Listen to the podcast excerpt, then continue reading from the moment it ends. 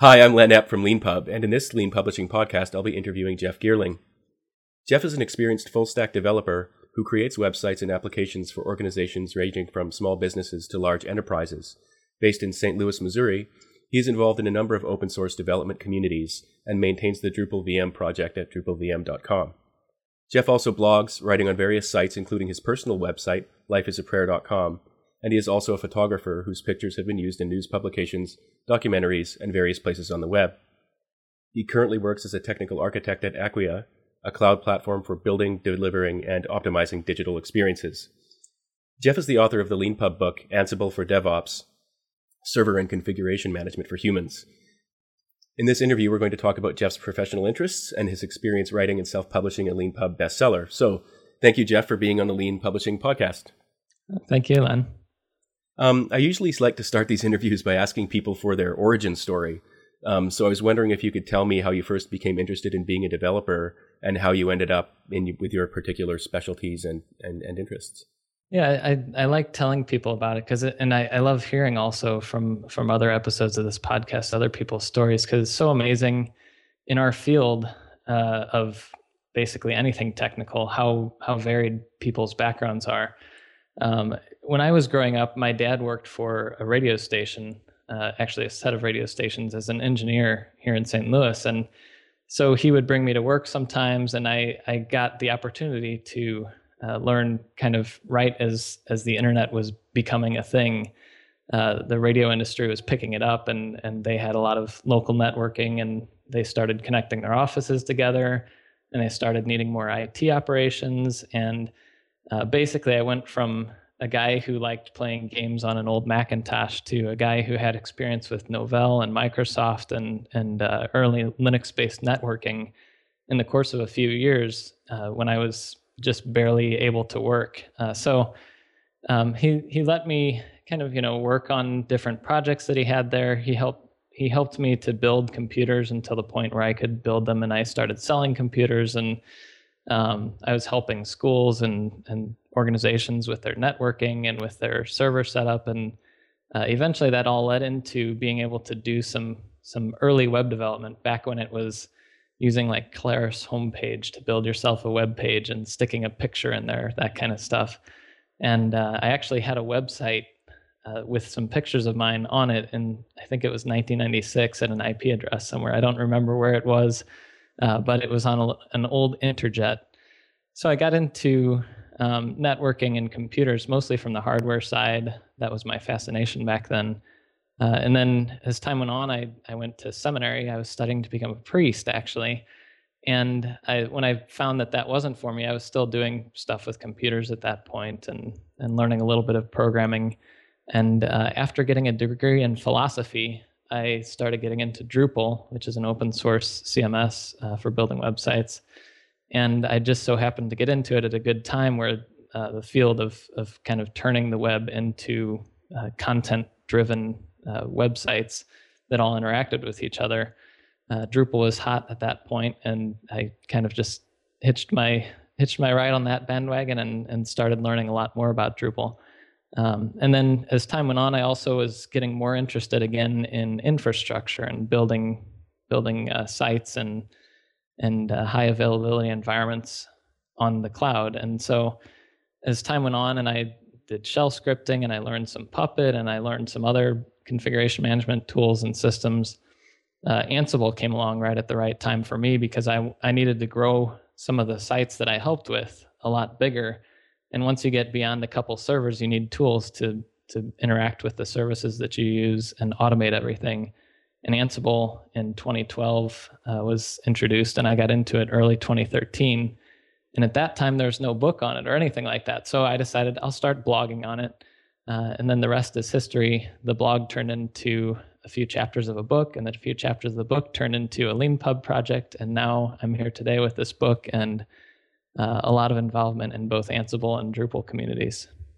And um, you have a particular interest in open source projects. Um, I was wondering if you could maybe tell about your first experience with an open source project and, and how you became interested in that.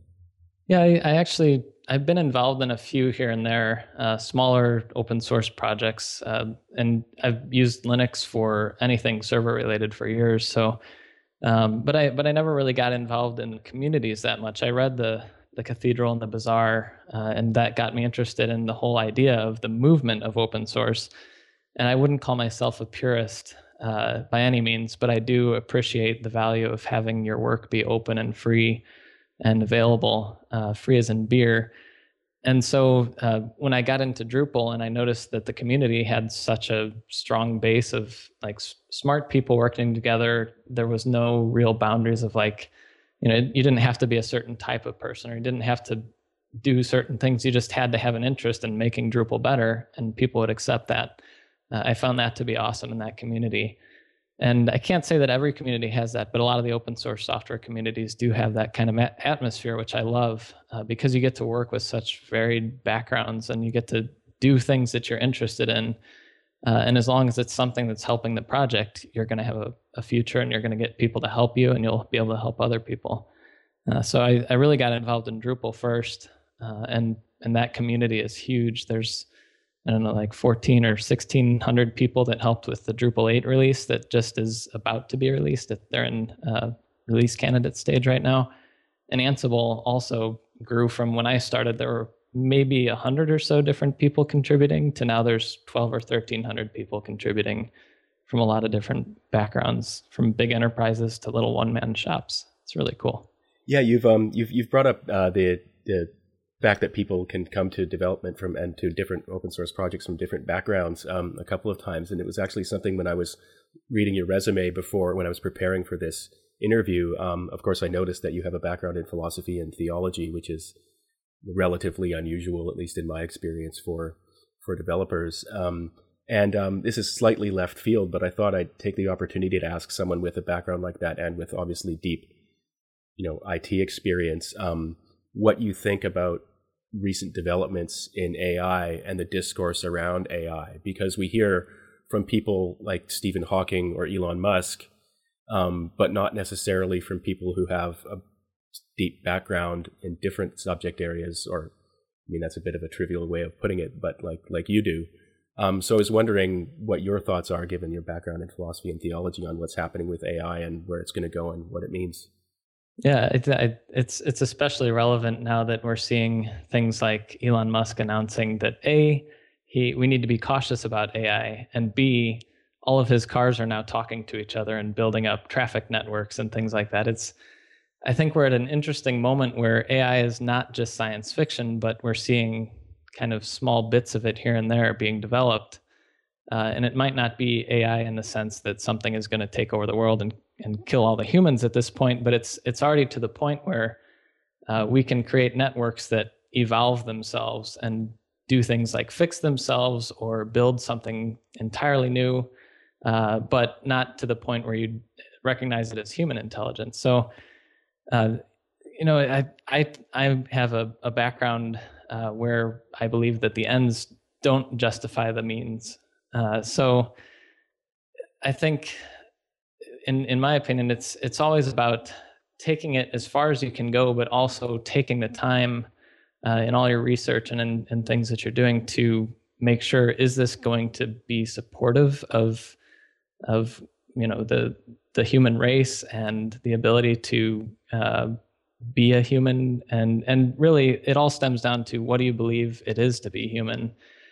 Uh, i could probably get into a long debate with uh, most of the people listening to this podcast because they're all technical people and technical people love getting into the detail uh, about you know morality and and uh, what it is to be human and ethics and things like that. Uh, but but it, it really comes down to making sure that you have some sort of morality that guides your decision making and i think whenever we run into problems it's somebody who kind of mutes that part of their life because they're so interested in developing something further going down a path and I, you know, on the flip side, you need to go down those paths, but you need to use caution. And it seems that like every disaster in history is due to more hubris than anything else. The idea that we can kind of uh, take something further uh, without without worrying too much about the consequences because it's science, you know. That that reminds me of one of the um, one of the potential consequences of AI. So I'm I'm sure that most people listening to this are probably familiar with the conventional understanding of the Turing test, um, where you know Alan Turing proposed this test that where if you're interacting with a machine and you can't tell if on the other end of this sort of like thing in between you and the thing you're interacting with, um, if it's a person or a machine, then the, if it is a machine and you can't tell if it's a machine or a person, then it's passed the Turing test. Um, and I've thought I wrote a blog post about this um, from another direction a while ago, but when I was um, reading about you and on your blog, I sort of thought that there's an interesting um, metaphor there for a priest being on you know one side of the confessional and not knowing who or in in this in, in potentially in the future in this sense sort of what is on the other side of that. And so for example in a in a more trivial way if we actually have computers whether they're actually thinking or not if they're sophisticated enough that they can mimic people and we can't tell the difference what do you do let's say in a customer service situation or let's say on a 911 call um, there's it seems to me there's a fundamental issue about how and when you bring up you know what makes us human if we're going to be in this very strange situation where we're relating to something that might or might not be a human what kinds of decisions do we make about what to do? Especially if let's say we can get kind of a you know denial of service attack or something with all these things that actually look and sound like humans but what do we do? That's a good question. I it it's it's one of those things that I, you know, I try to spend more time not thinking about it because of, you know, almost every road that my thoughts go down ends up in some sort of disastrous, crazy end of the world scenario. but uh, but I, I think it, it's a question that all of us in the tech industry have to ponder at least somewhat because, I mean, un- unless you have your head in the sand, you see there there are advancements everywhere uh, you know, like the the robotics, uh, like the big dog. I forget what lab it's from. Oh, but, uh, Boston Dynamics. Yeah. Like their research, these these robots are being built that can do things and maneuver in ways that humans even can't. Uh, and you mix that up with the networking and the uh, kind of the brains that are being developed for other projects, and you you start thinking it's not going to be too hard to think of, even if it's not full AI uh, what happens when somebody can change the algorithm that, that detects human versus uh, something else that needs to be uh, cleaned up or you know things like that. So it's for me I, i'm always just trying to think is is what i'm doing right now going to advance the human race? You know i i don't have that grandiose of a vision of this book but you know in general when i work on things i just you, you always have to pull back and make sure is this something that matches up with with what i want the future to be for me, for my family, for everyone.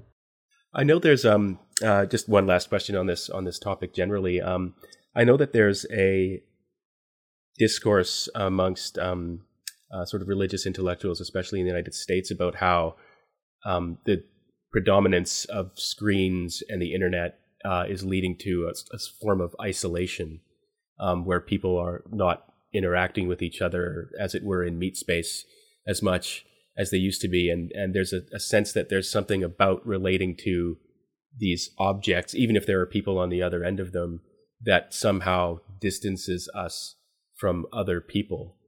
Um, do you think that that's something that is happening and that it's something we need to be aware of? Because all of this technology and this way of relating to things is actually quite new. Um, yeah, it, I mean, it definitely is a a thing that is happening, and and the question is, to me is is it something that's bad or is it an opportunity? And uh, I'm a I'm a Catholic. I'll disclose that here, but uh, um, both Pope John Paul II, uh, Pope Benedict, and even Pope Francis, uh, who are the you know the, the three most recent leaders of the Catholic Church, they've all seen this revolution coming, and and it's interesting because each one had a different perspective on it, but all three um, first identified it as being something good uh, and then they identified it as something that presents an opportunity for every individual uh, to kind of, you can use that to increase your relationship with someone, uh, or you can use it to close out your relationships with other people. And, and it's really up to the individual, but also as developers, you know, we make these tools that can bring people together.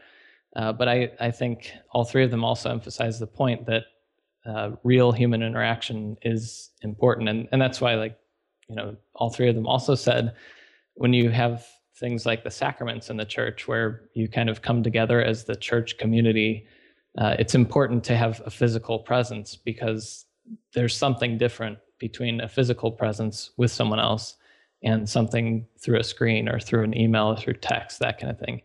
Uh, there's there's something metaphysical uh, there that that just doesn't happen, um, and it, it, brings a it brings up some interesting discussion because it's definitely it, I, everybody sees it happening today. People sitting at the same dinner table, all of them on a phone, none of them talking to each other, or even worse, everyone on the phone talking to each other at the dinner table um, with their phones instead of their their voices. It's it's a strange thing, and I think as a society we're we're dealing with it and uh, figuring out our best best step forward at this point. And when you speak about um, opportunity and looking at it with some optimism, um, is there anything in particular that you you think of when you think about the opportunities for new forms of interaction that we're being presented with now, or that we can develop in the near term?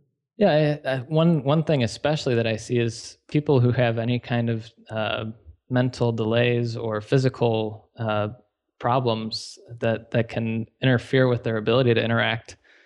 Some of these people already are seeing the benefit of they have these tools now that are so much cheaper than they used to be, or that they didn't even exist ten or twenty years ago, uh, to allow them to communicate and be more personable with people. Uh, and and it's the same thing with science and drugs and and medicine um, coming up with new new ways that people can kind of combat uh, combat situations and, and illnesses that have made them unable to to be part of like the human experience and and have real deep human inter- interaction and again there's always two sides to it uh, if you if you take somebody's uh, what what we call an illness that might also enable them to be somebody different who they really need to be you need to make sure that you're not just muting that part of them, uh, but you're expanding their abilities to interact and to be part of the human race. So that um, that reminds me of um, one time, actually relatively recently, I was watching for research a documentary about the history of the computer that I think had been made in the early '90s, um, and it included a, a, just an amazing scene that almost brought me to tears, actually, in which a bunch of young young people are um, in uh, in front of computers and they're actually able to read books on their own for the first time because they were unable to hold them and turn mm-hmm. turn pages. So reading was with a paper book was basically an impossibility for them. But now with when they could read on a screen and they could turn pages with voice commands, um, all of a sudden this whole world of uh, human thought was open to them for the first time in, a, in an independent way. Um, and yeah, that that just struck me as a really powerful way of sort of using technology to increase people's ability to interact not only with other people but with you know people from the past and and with you know, our history. Yeah, and and a lot of it seems to come from the ability and and this desire for you know we, a lot of people have a lot of disdain for the the idea of capitalism, but in a sense, uh, some of the reasons why some of these technologies have been opening up people's lives, especially people who are might not be as well off as as you know the top one percent or whatever, uh, is that since these devices are now in the hands of all consumers and are becoming cheaper and cheaper, uh, devices that have what would be considered supercomputing abilities years ago uh, we can now do write software and put the software in the hands of everybody to do these things and to enable new interactions, especially for people who, uh, you know, like I said, 10 or 20 years ago, they would have to spend $50,000 or more to have a device to let them communicate.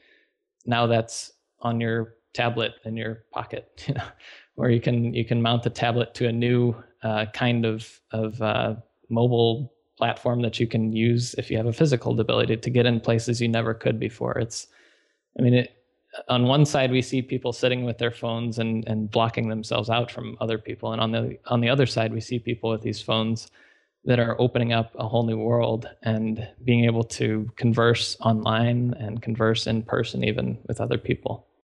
Um, just circling back to um, to your book, um, you mentioned that it started out as a blog, um, and eventually you decided to to turn it into a book was there any sort of particular moment like did someone ask you, this would be great if you wrote a book about this, or can you expand on this because it's really helping me do my work?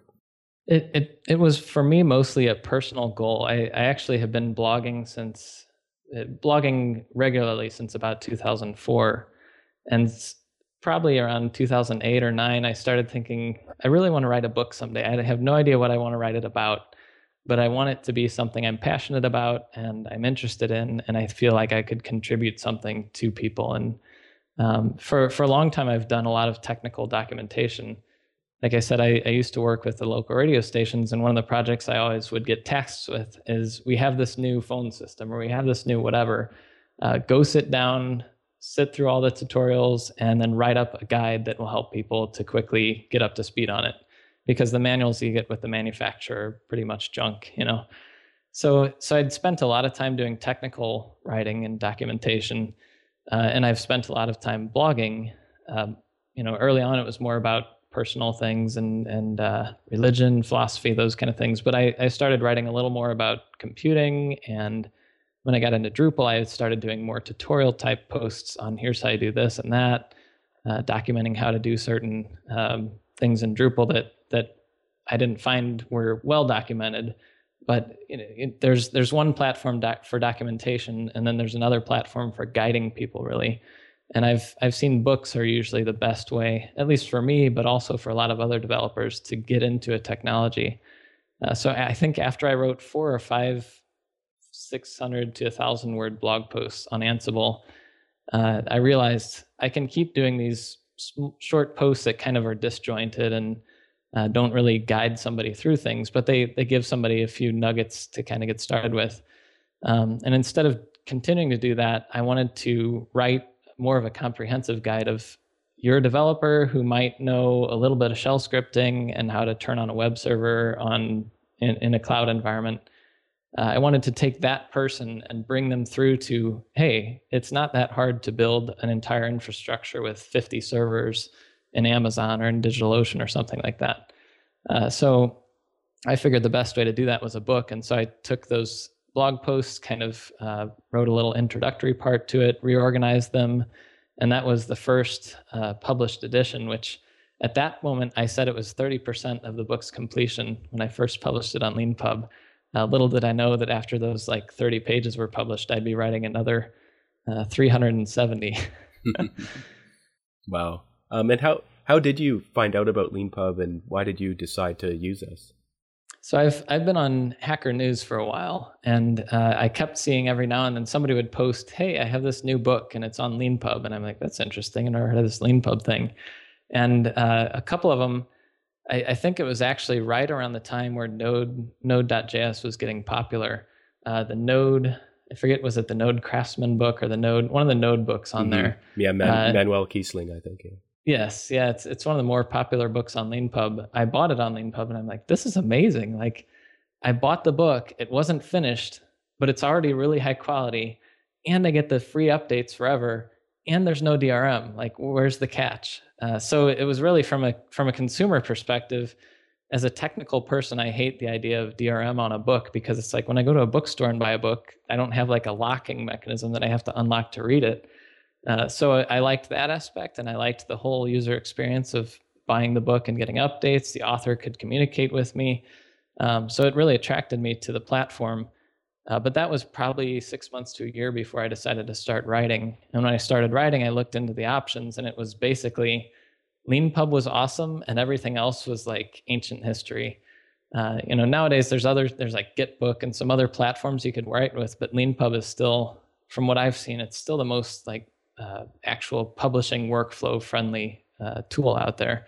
And I'm glad I've been sticking with it because it's uh, right now I'm working on actually publishing a printed copy of the book. And the whole process was basically scroll through a couple things, click a button, and you have the PDF and you're done.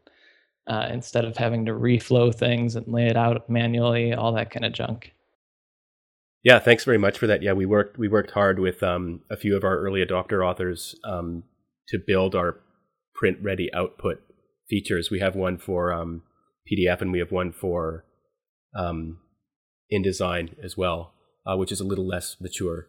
Um, but uh, yeah, that's a really important part of us. Uh, what we're doing is that you know we want people when they're kind of done done their book to be able to hit a button and then have something ready to put up on CreateSpace, which I think you're using, um, yeah. or or Lulu, or or something like that, so that then they can do print. Um, I have a question about that. Why why are you making a print book? So one thing that I've realized uh, for this book in particular, it's it's more of a guide uh, for somebody who's never seen Ansible before. They can pick it up, and by the end of it, they'll be hopefully able to make their entire infrastructure and do everything automated so they're never logging into servers again. For that kind of a guide, I've had a lot of emails from people asking, so when am, when can I get a printed copy? Uh, because they want to sit there and mark it up. They want to dog ear some pages and have it in front of them while they're doing their work. Uh, and that that workflow is is what a lot of people like for more of a guidebook. Uh, you know, if, if it's more of a it's more of a novel where it's it's a story about the software you're using, or you know, if it is actually a novel, a lot of people are more prone, I think, to get the ebook version. Uh, but there are some some developers who like to mark their book up and like to uh, kind of have that physical that physical interface a book has that so far no no kind of e-reader can give. Um, and the other reason also is uh, I I got started in web development through design, and so I'm a little bit more designer oriented than developer oriented, even though I don't do as much nowadays. Uh, so I really wanted to get a physical copy just so I could have it in my hands. It's kind of like a physical reminder. I actually just got a proof. The proof had some problems in it, so I'm going to get another one. But I got a proof, and it was so amazing uh, to know the two years of time that went into this book is in my hands. It's it's like a tangible it, it goes back a little bit to our conversation. You know, it's like when you have it in your hands, it's different than having a file. Uh, you, you, know, you can flip through the pages that you spent so much time working on. Uh, and and the coolest thing is with the feedback that I can get through LeanPub, it only takes a couple minutes to build a new copy. Uh, so I can keep uh, uh, working on that physical printed book almost at the same rate that I can work on the uh, the online editions and the ebooks through LeanPub and CreateSpace. It's it's a lot better, I think, even now than it was a couple years ago when I started the book. I looked at the workflow back then, and it would have been it would have been a, a couple days worth of work just to do each new iteration. But now it you know it takes less than a day to take something you wrote uh, in a Markdown file or LaTeX and then get uh, a proof to your doorstep. It's it's pretty cool. So were you interacting a lot with readers while you were writing the book? Yes, that that was the other thing that really got me into the book and and turned it from 30 pages into 400 pages is uh, when I started the book, I put up a little page that said, "I'm I'm starting writing on this. Sign up here uh, if you're interested." And I think I got like 40 or 50 people's email addresses, and that was already getting close to my goal. My goal was to get, sell 200 copies of the book. If I did that, I think I would have been pretty happy would have been fun, write like 80 or 90 pages, be finished with it.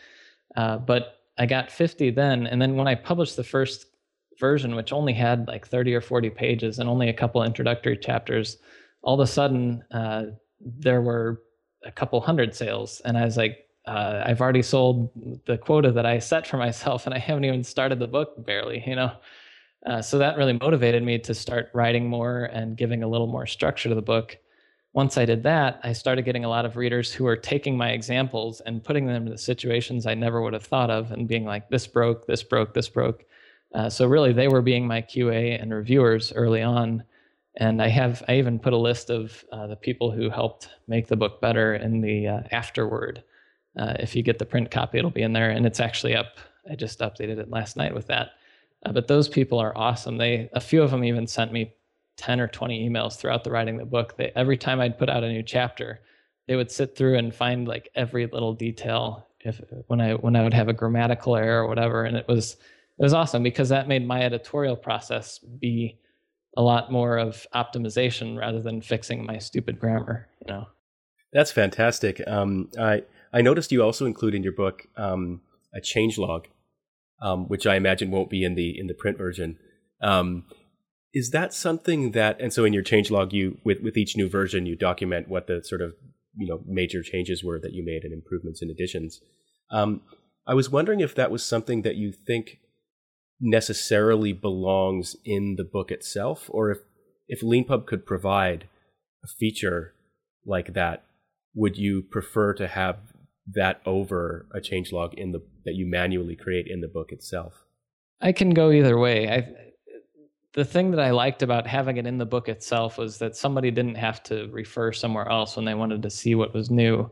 It was also a good uh, kind of barometer for the readers to see what's been going on or has anything been going on. Because there were a couple points where I had some dry periods and I didn't write anything for a month.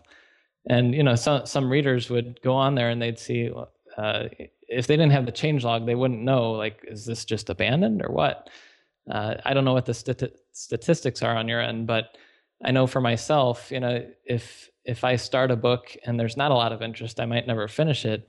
But somebody who buys the book might not know that. So I wanted to give them kind of that idea of this book is still active and I'm still working on it. And there's there's an indicator on the page that says the last time it's been updated.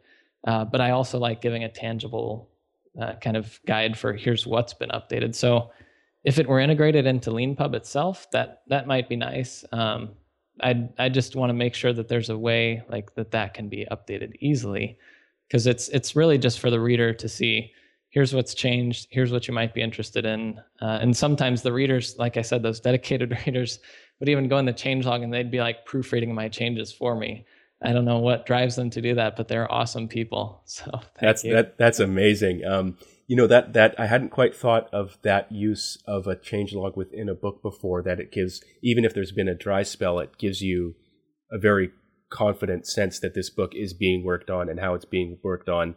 That the person's being rigorous about it. Um, one idea we did have uh, for our what we call our library, which is where your Leanpub books are kept, you know, which we now see in either in the browser or um, in our uh, uh, iOS app which is which is still a, a baby. Um, but that in that you know it's an interesting idea. Like, what does a library of in progress books look like, right? And and we were thinking one interesting feature might be you know if you clicked on a book and kind of opened it up, that you would see a timeline.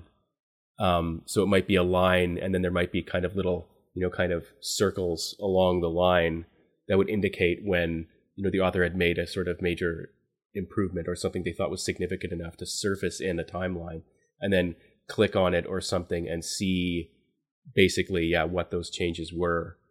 Um, so that was what we were thinking something along yeah. those lines. But I, I, take your point about how important it would be to actually have something like that in the book itself. Um, so that's something we'll we'll definitely think about because I would and, I, and even even as motivation to me as an author uh, I know one reason I thought about uh, going with a traditional publisher was just the forced pressure of of uh, you know you have this deadline, you have to get the first draft in by here, and that kind of stuff. Uh, without without those forced deadlines, you aren't really motivated sometimes to get through the hard parts.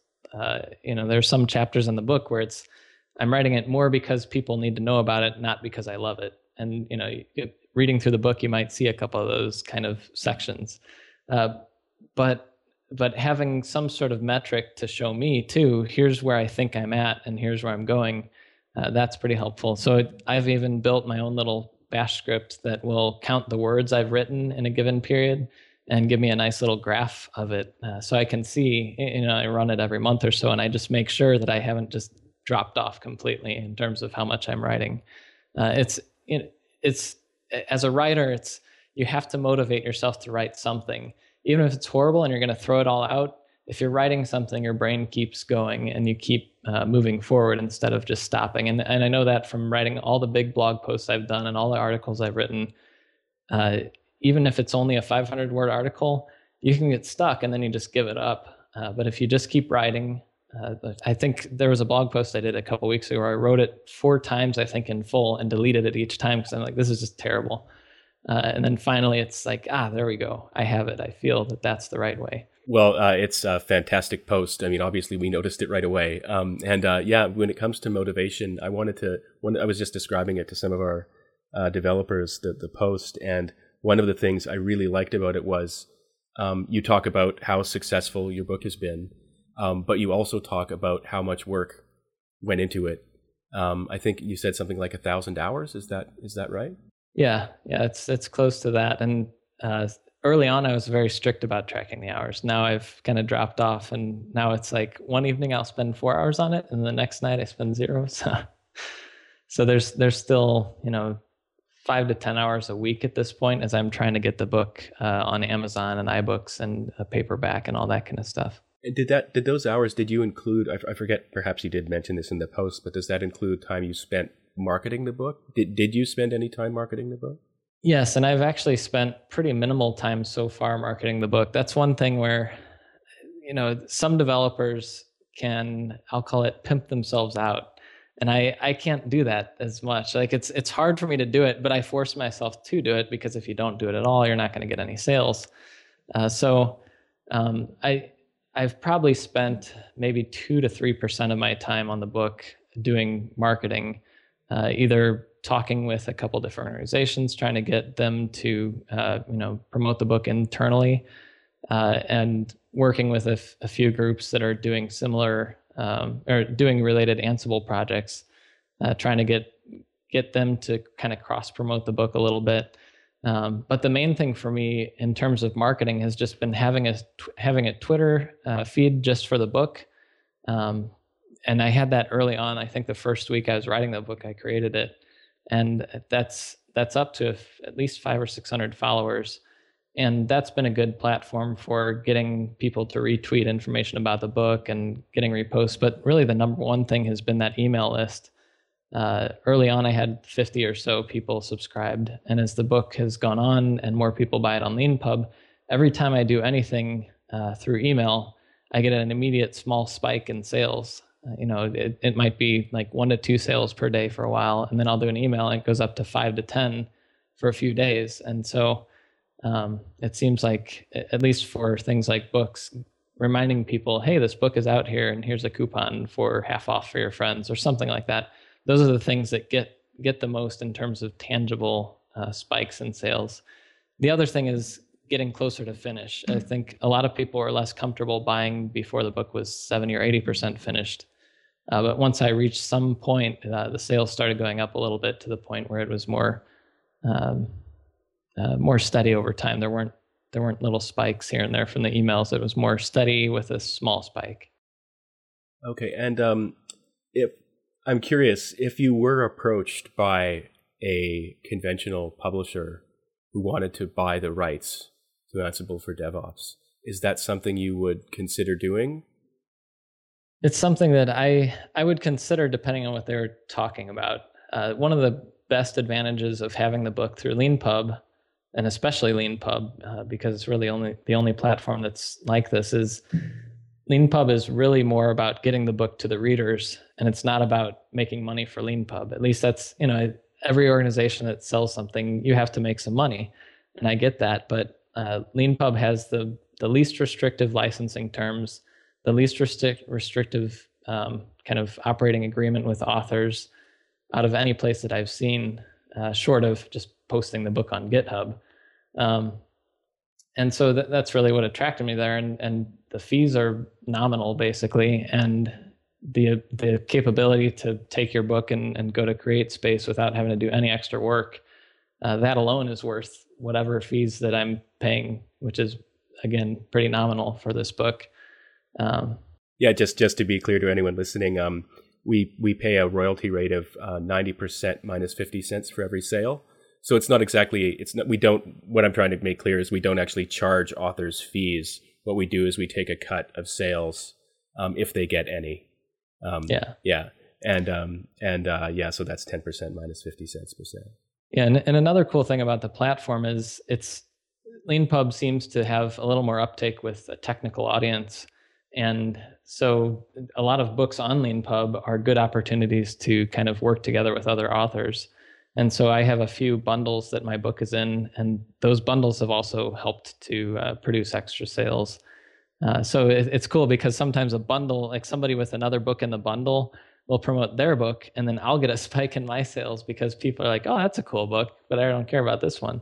So um, it's it's neat to have that. It's kind of an informal community of authors at LeanPub. Oh, that's awesome! I'm so glad to hear that. Um, yeah, we're our our work on community is something we really want to um, want to focus on in the future. Um, and yeah, we have noted we've got a feature where if you're a Leanpub author, you can reach out to another Leanpub author um, and ask them to make a bundle with your book, and they can accept or decline. Um, and that way, yeah, people kind of can make connections with each other, especially if they share interests or specialties, and then they can kind of cross promote.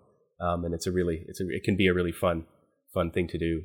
Um, uh, I guess my last question for you is: um, Is there anything that stands out in your experience with Leanpub that we could improve?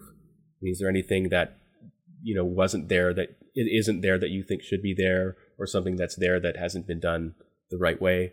I mean, or if you, or another way of putting it is, if you could have your ideal, you know, Leanpub give me this one thing, what would what would that be? I, th- I, think one thing that would make things a little simpler for me is uh, the ability to more quickly preview changes, especially to the full book.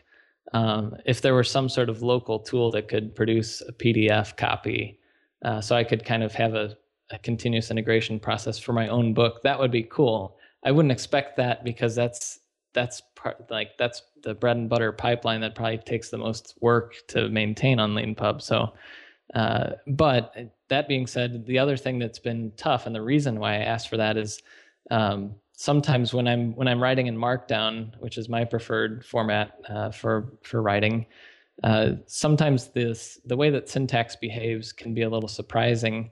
And even when I look at the Leanpub manual, that there are sometimes where the examples don't exactly match up to what I'm trying to do. Or right now, I think the Leanpub manual has some formatting that's a little funky if you look at it in the front end in the browser. Um, so things like when you put code blocks in lists with a certain language, with text surrounding it, with uh, you know like indent multiple indentations in that list, then those kind of things are where you find these little edge cases and you know it it just takes it takes my brain a little bit out of the writing when I'm trying to work on the syntax stuff. Uh, but the the ability to quickly preview those things and uh, maybe even have like a tool that could show you here's how it's going to look uh, you can like paste the sample in. That kind of thing would be cool. Uh, but but the thing that I like. Oh, most, that's very interesting. Yeah, thanks for that suggestion. Yeah, yeah. The the thing that I like most about like in the time that I've been writing this, Leanpub's interface has improved at least three times in a major way to the point where uh, it looks so fresh. Uh, the the author dashboard is is a lot easier to navigate and has more useful information on the front of it now. Uh, when I started, it was it was a lot of times I would go in there to change something, and I would sit there and click through every single menu because there was no organization to it. Uh, so now it's it's a lot easier to find like oh it's under writing and then this section. Um, so yeah, that, has been really helpful. Thanks very much for that. That's that's really great feedback. Um, yeah, one the explanation for um, there's there's sort of a two part explanation to why Leanpub was that way and why it's been improving. Um, the first explanation is we're a bootstrap startup, so you know Leanpub is our, our baby that we you know would love to be spending uh, you know 110% of our time on um, and uh, hopefully we will be um, in the future um, and the second explanation is we really believe very deeply in customer development and so often adding a feature um, and making it work for an author who's desperately in need of it is more important than necessarily you know optimizing the design or organization of things um, but as we've grown more mature, we've been able to then focus when things become more stable. Um, we've been able to focus more on like organizing things properly and presenting them well. Um, so I'm glad to hear that the work we've been doing on that has actually has actually been an impro- yeah. been an improvement because you know when you're sitting on this side of things, you're often just you know you just hate yourself because things aren't perfect. Um, so it's nice to hear nice to hear yeah. that. Um, it's been much better. Okay. Well, um, anyway, I just wanted to say um, thank you very much for being on the Lean Publishing podcast. This was a great discussion, um, and thanks for being a Leanpub author. Yeah, thank you very much.